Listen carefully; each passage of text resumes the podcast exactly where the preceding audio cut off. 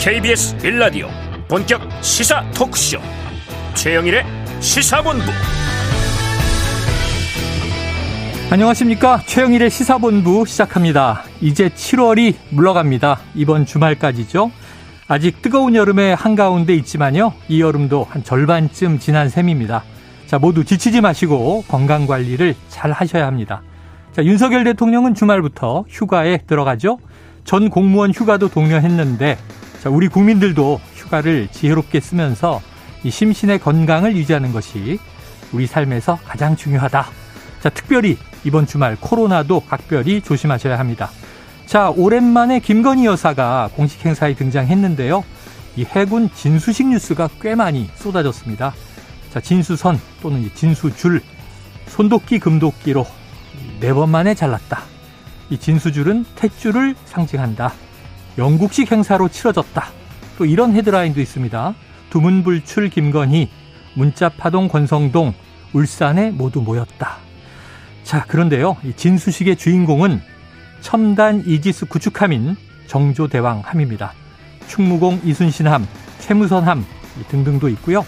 또 역사적인 왕, 대왕으로 불렸던 인물의 이름을 딴 관, 계토 대왕함, 세종대왕함, 여기에 이어서 정조대왕함이 8,200톤급으로는 처음으로 SM-6 미사일을 탑재했고요. 우리 바다를 지키면서 탄도 미사일의 해상 요격이 가능해진 그런 구축함이죠. 이 삼축 체제의 핵심인 그런 자산입니다. 우리가 이런 핵심 뉴스를 좀 기억해야 되겠고요. 자, 민주당은 어제 코도프를 통해서 당대표 후보를 3명으로 좁혔습니다. 자, 8월 어떻게 흘러갈지 주목이 됩니다. 뉴스들이 많은데요. 이 한미 금리 역전이 경제에는 어떤 영향을 줄 것인가 이런 경제 상황도 매우 중요합니다. 최영일의 시사본부 출발합니다. 네. 오늘 1부에서는요, 핵심 뉴스를 한입에 정리해드리는 한입뉴스 만나실 수 있고요. 자, 2부 10분 인터뷰, 중국의 문화공정에 대해서 우리가 어떻게 대처해야 할지 알아보겠습니다. 이어서 금요 톱10 스포츠 본부가 준비되어 있습니다. 한 입에 쏙 들어가는 뉴스와 찰떡궁합, 이 디저트송 신청 기다리고 있으니까요. 오늘 뉴스에 어울리는 노래가 있으면 문자 샵 9730으로 자유롭게 보내주시기 바랍니다. 오늘의 디저트송 선정되신 분께는요. 치킨 쿠폰 보내드리고요. 많은 참여 부탁드리면서 짧은 문자 50원, 긴 문자는 100원입니다.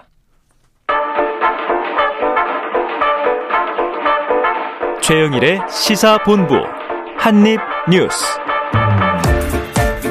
네, 오늘의 핵심 뉴스를 한입에 정리해 드립니다. 한입 뉴스 박정호 오마이뉴스 기자 헬마우스 임경빈 작가 나오셨습니다. 어서 오세요. 안녕하십니까. 자, 먼저 이거 당부드려야겠습니다. 전국 대부분 지역에 지금 폭염이 지속되고 있습니다. 청취자 여러분께서는요, 최대한 실내에 머무르시고 밖에 계셔야만 하는 분들은 수분을 자주 섭취하시고 그늘에서 적정하게 휴식을 취하셔야 합니다. 자, 오늘 첫 번째 이슈. 오, 오늘 이 윤석열 대통령의 국정 지지율이 나왔는데, 어, 박 기자님. 네. 무너졌어요? 네, 30% 선이 무너졌습니다. 어. 그러니까 한국갤럽이 지난 26일부터 28일 전국 18세 이상 성인 남녀 1000명을 대상으로 조사한 결과 윤 대통령이 직무 수행을 잘하고 있다라는 응답은 28%, 잘못하고 있다는 응답은 62%로 집계가 됐어요. 네. 그러니까 이 직무 긍정평가 같은 경우는 6월 둘째 주 53%에서 한 달 넘게 하락해 왔는데 사실 지난주에 이 32%에서 하락세가 멈춘 듯 했지만 이번 주 들어서 추가로 떨어졌다. 그래서 5월 10일 취임 이후 처음으로 30%대를 밑돌게 됐다라고 네. 보시면 되겠고요. 반면에 부정평가는 이번 주에 62%까지 올라가고 있는 그런 상황이고 음. 특히 여권의 핵심 지지 기반인 대구 경북 지역과 이제 보수층에서도 윤 대통령 직무 평가에 대한 이 긍정 부정률 격차가 한 자릿수에 그친다. 이런 갤럽의 분석도 나와 있습니다. 네. 그왜 그러면 부정적으로 평가했느냐 여기에 대한 무릎에 21%가 아, 지적한 게 제일 큰 게 인사였어요. 네. 그다음 8%가 경험 뭐 자질 부족, 무능함 이런 얘기를 했었고 또 8%가 경제 민생을 살피지 않는다. 그, 그 뒤로 뭐 독단적 아, 일방적 모습, 소통 미흡, 아, 그리고 뭐 직무 태도나 경찰국 신설 문제들, 음. 여당 내부 갈등과 권성동 대표 직무대행 원내대표 문자 메시지 노출 이런 것들이 이유로 꼽히고 있습니다. 네, 아이고 이게 자세한 내용은 이제 중앙 여론조사 심의위 홈페이지를 참조하시면 되겠습니다. 어쨌든 이번 주에 여러 가지 여론조사가 매주 나오는데 그렇습니다. 30% 초반대에서 조금 멈추면서 음. 반등하는 분위기도 있었단 말이에요. 네, 네, 네. 결국은 허물어지는데 지금 여러 가지 이유를 말씀해 주셨지만 인사 문제가 제일 크다.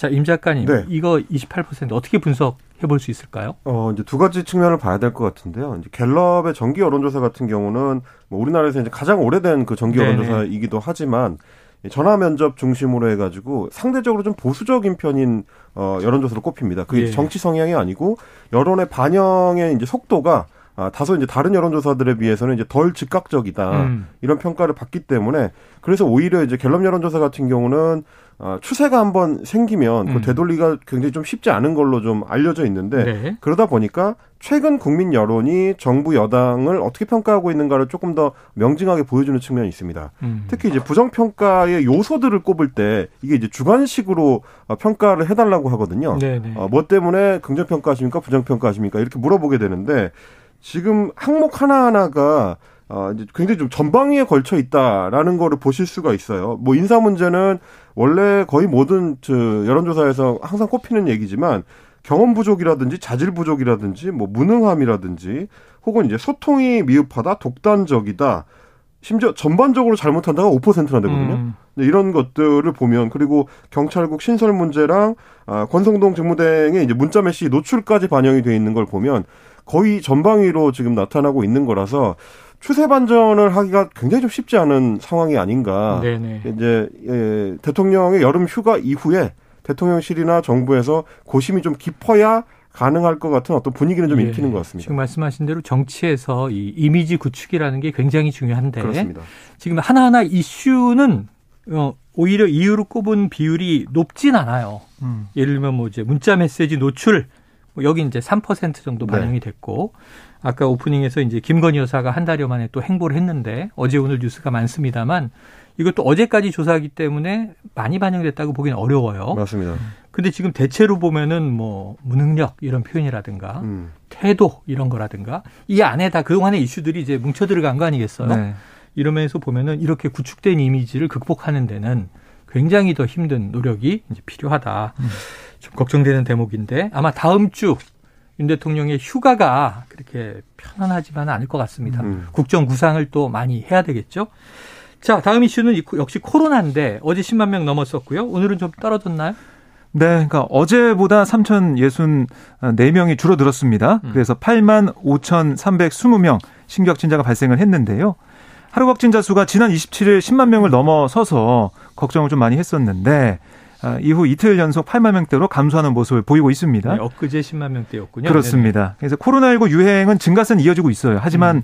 증가폭은 줄면서 확진자 수가 전주 대비 두 배로 증가하는 더블링 이 현상도 최근 좀 줄어든 모습인데요. 네. 오늘 신규 확진자 아, 이 통계를 보면 일주일 전 지난 22일에 1.2배, 2주일 전 지난 15일에 2.2배예요.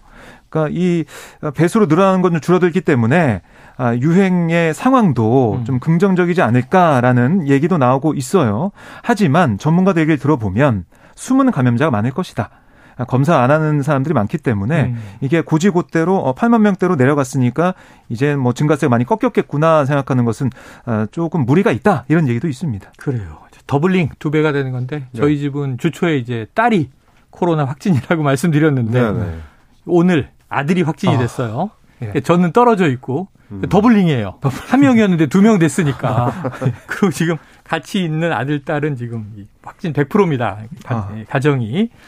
아유, 걱정입니다. 지금 이제 걱정이 되는 네. 요소 중에 하나는 이제 박정 기자님도 잘 정리해 주셨지만 음.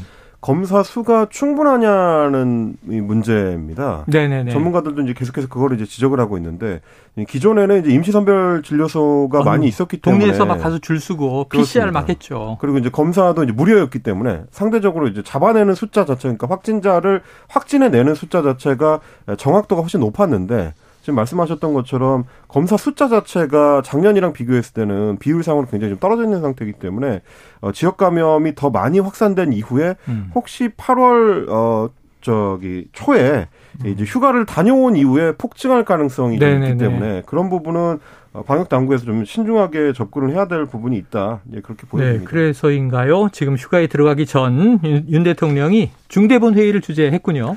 네, 어, 이게 윤 대통령의 중대본 회의 주제가 처음이에요. 음. 그러니까 휴가를 앞두고 코로나19 재유행이 좀 진행되고 있는 상황에서 방역과 의료 대응에 직접 점검에 나선 그런 모습입니다. 네. 모르 발언에서 뭐라고 했냐면 일상 회복 기조를 유지하면서도 위중증 또 사망 이걸 최소화하는 게 이번 정부의 방역 의료 대응 목표다. 네. 아, 이 표적화된 정밀 방역 이걸 강조를 했습니다. 아울러 이 코로나19 대응 의사 결정이 전문가에 의해 이루어지고 과학적 데이터와 근거에 기반한다는 원칙 아래 방역에 한채 빈틈이 없도록 철저히 준비 대응해야 한다라고 음. 또 강조를 했습니다. 그래요. 그래서 뭐 전문가들의 의견을 많이 반영하는 전문가들의 입장을 들어서 과학적으로 그러니까 정무적인 판단에 정치적인 판단이 들어가지 않는 그런 방역하겠다 꾸준히 내세워 왔는데 뭐 이 의사 결정권자도 중요하겠지만 음. 이게 뭐 지원이나 아니면은 국민들이 좀 검사를 마음 놓고 할 수 있는 그런 부분에 있어서는 모자란 게 아니냐 이런 지적은 좀 피할 수 없어 보입니다. 그 사실 그, 그래서 이제 걱정이 되는 부분이 그 대목인데요. 지금 안철수 의원이 인수위에서 이제 코로나 대책위원장도 지냈고 어 이제 뭐 백경란 그 질병관리청장을 직접 추천하기도 했다고 네. 하는데 거기서 자꾸 이제 강조하는 게 이제 전문가가 주도하는 방역. 그게 과학 방역이다. 음, 이렇게 그렇습니다. 요약을 했죠. 근데 이제 문제는 뭐냐면 다른 나라들 대부분에서 그런 시도를 안 하는 거는 아닌데 네네. 유럽이나 이제 미국 같은 경우에 결국 그 방식보다는 최종 결정을 어 정치인들, 그러니까 정무적인 어 어떤 판단력을 발휘할 수 있는 정치인들이 개입할 수밖에 없는 이유 중에 하나가 질병관리청장은 우리 그 직제로 보면 차관급이거든요. 음. 그런데 방역을 최종적으로 이제 시행하기 위해서는 인력 동원이라든지 예산 동원이 굉장히 중요합니다. 그렇죠. 지금 이제 문제로 지적되고 있는 게 병상이 혹시 나중에 어 뭐 좀 이렇게 부족해지지 않을까, 음. 혹은 그리고 이제 뭐 이 검사소를 늘리는 속도가 너무 느리다. 어. 이제 이런 부분들인데 이게 둘 다 예산과 인력과 물려 있는 음. 문제입니다. 행정명령을 강력하게 막 내려야 음. 되죠. 그렇습니다. 그래서 이제 행정안전부 장관이라든지 음. 기재부 장관과의 업무 협의를 통해서 그거를 이제 동원할 수 있어야 되는데 차관급인 질병관리 청장이 과연 그게 가능하겠느냐. 그러다 보니까 어 결국 이제 재해대책본부장을 국무총리로 해놓은 건데. 음. 어, 너무 이제 정치인들의 모습이 안 보인다. 혹은 네. 국무총리의 모습이 안 보인다라는 지적이 나오는 것도 배경에 이런 사정이 있는 것이다. 같이 좀 볼 필요는 있을 것 같습니다. 네. 자, 백경란 질병청장 지금 재유행 정점은 한 20만 명 그리고 시기는 그 예상보다 조기 형성될 가능성이 있다. 음. 예, 8월로 이제 닥쳐올 가능성이 있는 거죠. 네. 자, 윤 대통령은 이런 뜻도 밝혔습니다. 국가 감염병 위기 대응 자문위원회에 민간 전문가들을 중대본 회의에 직접 참석하도록 하고 또 지금 정기석 자문위원장인데 코로나19 대응본부장으로 임명하겠다. 네. 자, 이런 좀 전문가들의 적극적인 참여 요청을 대통령이 했는데 어떻게 될지 지켜봐야 되겠습니다. 자, 정가 이슈로 넘어가 보죠. 요거 제가 오늘 좀, 어, 이거 뭐지? 그랬는데, 박 기자님. 네. 이 배현진 국민의힘 최고위원이 사퇴했습니까? 네, 그렇습니다. 이게 사실 어제부터 예. 여의도에서는 음. 배 최고위원이 사퇴할 거다. 비대위 체제로 가기 어. 위한 수순이 아니냐. 어제 한입 뉴스 때 얘기는 안 해주셨어요? 아, 어제 오후에. 아, 어제 오후에. 아, 우리 끝나고? 끝나고. 그런 얘기가 좀 돌았는데. 네. 오후 1시 30분부터인가요? 아, 그래요. 아, 끝나자마자. 아니, 네, 끝나자마자, 끝나자마자 얘기가 네. 나오더라고요. 그러니까 이 회의 끝난 다음에 배 최고위원이 그 회의장 앞에서 기자들 앞에 어. 최고위원 자리에서 물러나겠다라는 얘기를 했어요. 그 이유가 뭐냐 들어봤더니 아니 지금 뭐 80일 정도 새로운 정부가 출범한 다음에 지나갔는데 지금 여러 가지 어려운 상황이다. 그리고 어, 그동안 어떻게 보면은 국민들께 기대감을 충족시켜드리지 못한 것 같다. 음. 아, 이런 것들을 좀 책임지고 최고위원직에서 사퇴하겠다. 이렇게 얘기를 했어요. 음. 그래서 뭐 이 마땅히 책임져야 하고 끊어내야 할 것을 제대로 끊어내지 않으면 더 큰 혼란이 초래한다. 초래될 수 있다. 이렇게 얘기를 했거든요.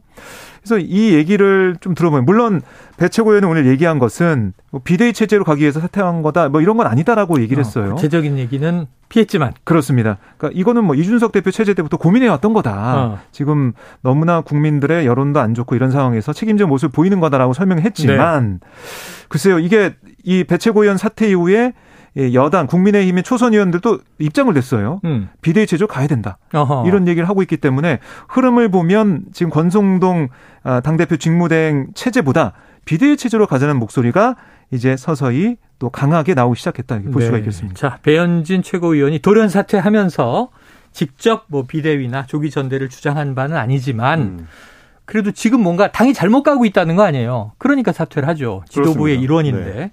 그럼 남아있는 최고위원들의 입장은 무엇이며 지금 당장 이제 권성동 당대표 직무대행 네. 겸 원내대표.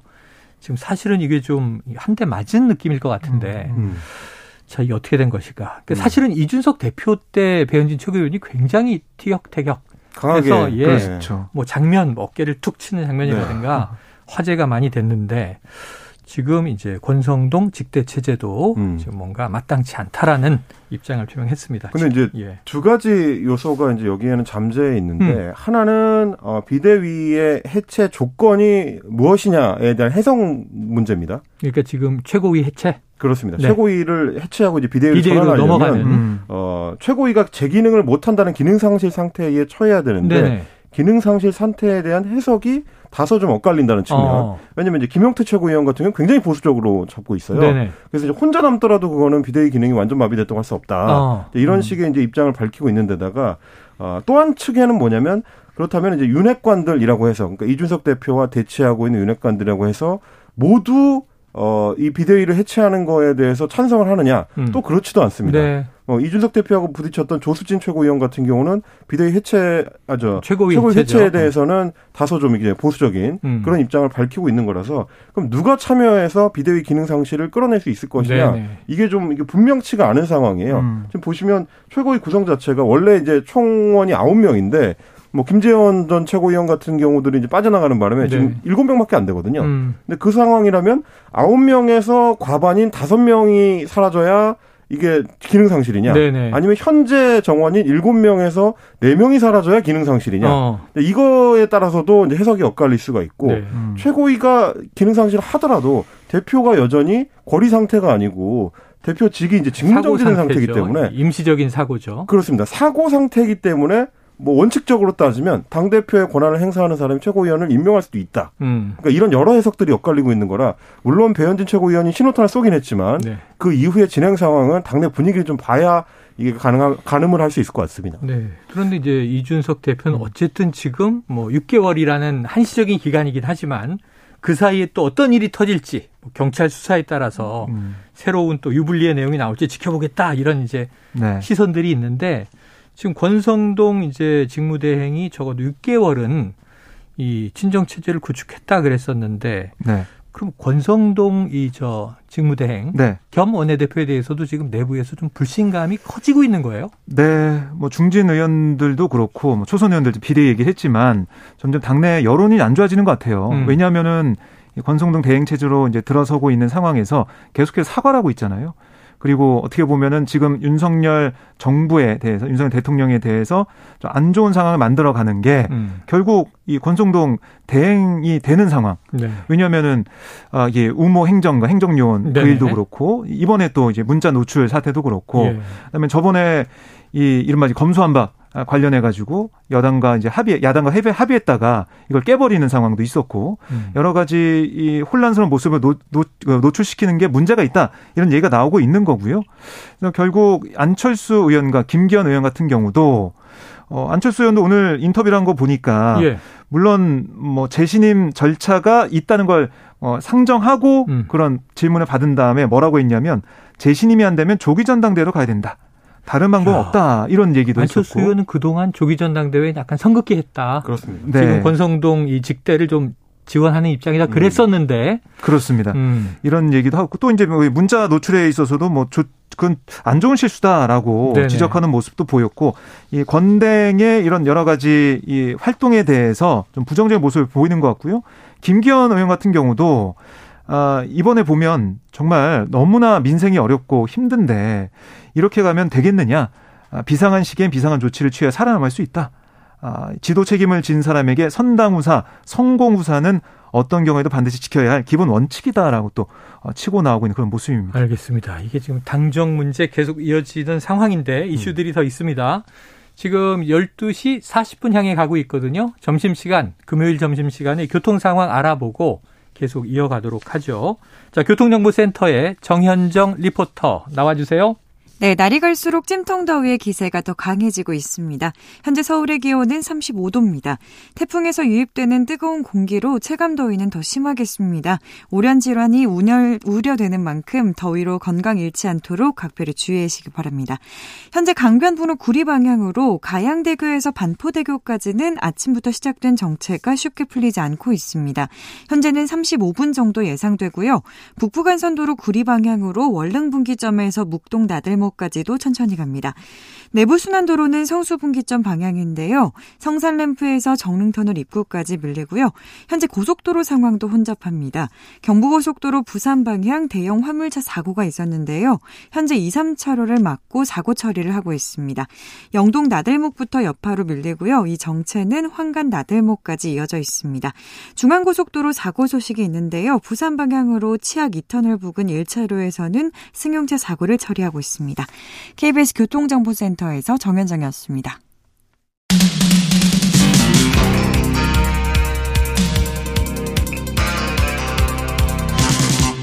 최영일의 시사본부. 네, 지금 국민의힘 당내 분위기가 좀 심상치 않게 흐르고 있다. 배현진 최고위원의 사퇴, 뭐 이제 안철수 의원 발언, 김기현 전 원내대표 발언했는데, 자 이준석 대표도 지금 계속 등장하고 있어요. 그렇습니다. 어, 사실은 뭐 자맹 기간이 워낙 또 길었었고 계속 당내, 이제 네. 뭐 직무 정지 이후 자맹 중인 거죠. 그렇습니다. 주로는 그리고 어, 당원 가입을 독려하는 방식의 네. 간접적인 행보를 보였었는데 음. 소위 말하는 이제 문자 메시지 파동 이후에는 음. 아주 본격적으로 당내 비판을 이제 시작을 했고요. 네네. 그 과정에서 뭐 윤핵관으로 불리는 이철규 의원과의 아, 언쟁도 있었고 음. 이제 이런 측면을 봤을 때는 이준석 대표 입장에서 봤을 때도 어 이거는 한번 반전의 계기로 삼아볼 만하다라는 지금 판단을 하고 있는 것 같아요. 어. 뭐 정치권에서 항상 하는 얘기지만 흔들어 봤는데 흔들리기 시작하면 계속 더 흔들거든요. 그렇죠. 그러니까 권성동 체제의 운명이라는 게 지금 이제 이런 상황에 놓여 있다라고 생각이 되는 겁니다. 어, 그동안 정치적 발언을 최대한 좀 자제해 왔던 이준석 대표가 집중 포격을 시작을 했고 그 뒤에 배현진 최고위원이 사퇴를 했고 네. 그렇다면 모양새로 봤을 때는 권성동 체제가 굉장히 급격하게 흔들리기 시작했다. 예, 이런 모양새. 뭐 안철수 의원이 언급하고 그렇습니다. 그러니까 이미 분위기가 만들어지기 시작하는 예. 거죠. 이게 왜 그러냐면 이준석 대표만 하더라도 물론 지금은 직무정지가 돼 있지만 음. 정통성을 가지고 있는 투표를 통해서 선출된 전당대회에서 선출된 대표였다면 이렇게 쉽게 흔들 수는 없습니다. 네. 근데 이제 권성동 체제라는 것은 당 내에서 말하자면 대주주들의 합의에 의해서 이제 승인을 아. 받은 체제거든요. 네네. 근데 대주주들이 어 이거 아닌 것 같다라고 하기 시작하면 흔들리는 음. 겁니다. 근데 이 와중에 잡아줄 수 있는 사실은 유일한 어 주체가 대통령인데요. 네네네. 윤석열 대통령이 이제 어제는 어 공군 1호기를 타고 가면서 예, 진수식에 참여하는 과정에서 권성동 원내대표를 뭐 격려했다. 아, 며칠 고생하셨죠. 뭐 이렇게 네, 뭐 이, 어. 며칠 고생했다 이런 얘기를 했다고 하는데 사실 그 얘기를 두고 언론에서는 이게 재신임이다. 이런 해석이 일차적으로 많이 나왔는데 그냥 해프닝으로 넘어가는 것 같다. 그렇습니다. 그러다 보니까 이제 권성동 체제에 대한 재신임 아니냐 이런 분석도 있었는데 오늘 나오는 양상을 보니까 꼭 그렇지만도 않은 것 같다라는. 거죠. 일단 배현진 최고위원이 그동안 이제 소위 친윤계하고의 밀착도로 봤을 때 네네. 저게 단독 행동이겠느냐 음. 이런 해석이 하나 있고요. 어제 저녁에 나왔었던 이제 TV조선의 보도 중에는 어 정무수석이 대통령실 정무수석이 이 비대위 체제로 이행해야 되는 거 아니냐라는 제안을 여당 쪽에 했다라는 보도가 나왔다가 뭐 아, 이거는 그래요? 그 뒤에는 호속 보도가 따라붙지는 아, 않아가지고 특정 매체의 보도니까 그렇습니다. 뭐 사실 여부는 네, 조금 더 체크는 필요합니다. 해봐야 되지만 어쨌든 권성동 체제의 어, 가장 단단한 버팀목이었던 대통령실이 음. 생각보다 단단하게 받쳐주지 않는 것 같다라는 양상이기 때문에 네. 아마 이번 주말을 지내면 김기현 의원이라든지 안철수 의원의 행보에 따라서 음. 다음 주에 다른 이 분위기가 될 수도 있다. 이걸 좀 생각을 해보시면 좋을 것 같습니다. 자, 다음 주면 달이 바뀝니다. 다음 주 월요일부터 이제 8월이 시작인데요. 주말 사이에 어떤 격변이 집권 여당 내에 있을지 지켜보고 자, 한편 지금 뭐 다수당이고 원내 다수당이고 지금 제1야당인 민주당은 어제 컷오프가 있었어요. 그동안 예언들을 많이 해 주셨는데 자, 맞췄는지 한번 보도록 하죠. 지금 당대표 후보 3명, 네. 최고위원 후보 8명으로 추려졌습니다. 어떻게 됐습니까? 네, 당대표 후보 3명은 이재명, 예, 박용진, 강훈식 네. 세 후보가 올라갔는데요. 좀 맞췄습니다, 한 명. 이재명 후보. 아이고 잘하셨습니다. 아이고, 네네 축하드립니다. 맞췄습니다. 전 국민의 95%쯤 맞췄어요. 네. 그래서 세 명 후보 올라갔고 어, 그리고 이제 최고위원 같은 경우는 어떻게 보면 우리가 친명계 아니면 음. 반 이재명계 이렇게 나눠서 많이 얘기를 했었잖아요. 맞아요. 그래서 어떻게 될까 많이 얘기를 했었는데 친명 4명 또 이 반 이재명 그러니까 이재명계가 아닌 이 후보 네명 비이재명 명. 비명이 하기 좀 그래서 네네네. 비이재명 개가 이렇게 올라가는 네 명씩 올라가는 그런 모습을 보였습니다. 어, 4대 4. 4대 4가 된 모습이기 때문에 이게 앞으로 어떻게 누가 정말 다섯 명 안에 들어갈지 음. 이게 좀 궁금한 상황이 됐고 당 대표 같은 경우는 사실 저희가 많은 예측을 했지만은 아마 많이 틀렸을 것 같아요. 다 맞추기 좀 어려웠을 것 같습니다. 아 어려워요. 이게 쉽지 않았는데 의외로 나온 것 같아요. 그렇습니다. 특히 이 이재명, 박용진까지는 많이 맞췄었는데 음. 그 뒤에 어, 이, 뭐, 이 지금 보면은 기호 순대로 보면은 1번 이재명, 2번 박용진, 3번 강훈식 후보가 됐는데 이 3번 기호 3번 자리에 누가 올 거냐 음. 이게 나왔는데 아무래도 강훈식 의원이 97 그룹, 97 세대로서 어, 4명의 에, 후보들 가운데 많이 또 주목을 받기도 했지만은 아무래도 지역에 있는 네네. 충청권 의원이기 때문에 어, 지역 이 중앙 의원들의 좀 표를 많이 받지 않았나 이런 생각이 드는 그런데 이제 시사본부의 많은 패널들이 네. 한입뉴스도 그렇거니와 오창석 평론가가 오늘은 없는데 주로 이 양강 양박 중에 음. 박용진 의원은 여론조사가 높을 것이다. 맞습니다. 아마 좀 이재명계와는 다른 결로 후보가 될 음. 가능성이 있다고 음. 했는데 음. 강을 꼽는다면 강병원 후보를 많이 얘기했었거든요. 네. 근데 강병원 의원이 떨어지고 지금 의외로 강훈식 음. 의원이 양강 중에 한 명으로 올라왔는데 무슨 의미가 있어요? 어, 떤그 민주당, 현상일까요? 민주당 어떤 내부의 구성이나 분위기에 있어서 굉장히 좀 중요한 변화가 시작된 것 같다라고 네 평가를 할 수 있을 것 같은데 말씀하셨던 대로 강병원 의원은 꼽았던 배경 중에 하나는 일단 소위 말하는 운동권 출신들 음. 그래서 86그룹에서 강병원 의원을 밀고 있다라는 아. 얘기가 있었기 때문에 있었어요. 그래서 그 조직표를 바탕으로 하면 중앙위에서 이제 상당히 표를 얻을 수 있을 것이다라고 예상이 됐었는데 음. 의외로 뚜껑을 열어보니까 강훈식 의원이 오히려 더 이제 강세를 보였다 네네. 네. 이런 측면에서 그러니까 당 내에서도 86그룹의 퇴조를 하나의 축으로 좀 볼 수 있을 것 같고요. 음. 또한 가지는 마찬가지로 어 소위 말하는 친이낙연계라고 꼽혔던 서른 의원의 퇴조입니다. 서른 음. 의원도 이제 컷오프를 당했는데, 그러니까 호남을 중심으로 한 친이낙연계 내지는 범친문계에서는 어쨌든 이재명 후보에 대한 대항마로 서른 의원을 밀 가능성이 있다라고 음. 봤는데 결국 그것도 성공하지 못했습니다. 그러면 당내의 어떤 주류적인 분위기가 뭔가 좀 바뀌어 봐야 되는 거 아니냐. 그동안 음. 당의 주류를 형성했던 그 분위기 말고 그 음. 사람들 말고 새로운 사람들이 뭔가 할 수 있는 기회를 줘야 되는 거 아니냐 라고 판단을 했다면 지금의 이 세 명의 컷오프가 그림이 설명이 됩니다. 음. 이재명 후보도 어 비주, 핵심 비주류 출신이고요. 박용진 의원 말할 것도 없고요. 다른 저 민노당 출신 인사고 네네. 네. 강훈식 의원도 다른 뭐 서른 의원이나 강병원 의원에 비하면 운동권 주류는 아니었기 때문에 예전에는 이제 손학규계로 처음에 분류가 됐었죠. 그렇습니다. 이제 그런 어떤 비주류들을 밀어 올린 게 민주당 내부의 어떤 분위기의 변화가 아닌가 뭐 네. 그렇게 좀 보여지는 측면이 있습니다. 자, 지켜보죠. 지금 이제 박용진 후보, 강훈식 후보 모두 다 단일화를 얘기하고 있으니까 음. 자, 어대명 구도를 깨보겠다. 어좀 이제 격차 네. 있는 2, 3위 후보들의 단일화가 이루어질지 하고 음. 최고위원도 좀 흥미진진해지는 것 같아요. 친명계 4명. 네. 그리고 이제 비이재명계 4명. 자, 앞으로 이제 한 달, 뭐 약 한 달 어떻게 흘러갈지 지켜보죠. 자, 어제 짧게 전해드렸는데 오랜만에 북한발 뉴스가 하나 있었죠. 김정은 북한의 국무위원장이 이 윤석열 대통령과 정부를 향해서 굉장히 거센 발언을 이 북한은 전승절이라고 주장을 하죠. 네. 우리는 전, 이 정전 협정 기념일에 어, 그러한 메시지를 내놨는데 국가안보실에서 여기에 대한 또 입장을 밝힌 게 있네요. 네, 어, 뭐 어제 강인선 대변인이 브리핑을 통해 뭐라고 했냐면 김정은 위원장이 6.25 전쟁 정전 협전 체결일 계기 연설을 통해서 대통령 실명을 거론하며 음. 우리 정부에 대해 위협적인 발언한 것에 대해 깊은 유감을 표명한다. 이렇게 설명을 했고요. 네네. 아, 이어서 정부는 북한의 어떠한 도발에도 강력하고 효과적으로 대응할 수 있는 상시 대비 태세를 갖추고 있고 굳건한 한미 동맹을 바탕으로 국가 안보와 국민의 안전을 지켜나갈 거다. 또 정부는 일관되게 밝혀온 것처럼 북한이 실질적인 비핵화 또 평화 정착을 위해 대화의 길로 나올 것을 촉구한다. 이렇게 강조를 했는데요. 이, 이 대통령의 실명을 거론한 거친 언사가 나왔기 때문에 뭐, 어, 이 대변인실의, 이 대통령 대변인실의 이 얘기는 뭐 예상했던 반대. 네. 앞으로 정말 그러면 비핵화와 평화 정착을 위한 대화의 길 이거는 뭐 북한이 무조건 뭐 양손 들고 항복한다고 만들어질 수 있는 그 길도 아니고 음. 한국과 이제 미국의 태도도 중요한 거, 뭐 아니면 한반도 주변에 있는 중국과 러시아의 아, 그런 입장도 중요한 거기 때문에 이런 대화 분위기 또 소통할 수 있는 분위기를 어떻게 만들어 갈 것이냐. 네. 우리 대한민국이 어떤 역할, 주도적인 입장을 보일 것이냐 이것도 좀 중요해 보입니다. 그래요. 북한은 뭐 거세게 얘기했죠. 전멸 뭐 이런 표현까지 등장했, 등장했는데 자 미국 국무부는 또 이런 입장을 밝혔어요. 네드 프라이스 국무부 대변인 북한의 김정은 국무위원장이 어떤 군사적 충돌에도 준비돼 있다고 위협한 데 대해서 이 북한이 같은 메시지를 되돌려 받아도 놀라운 일이 아니다.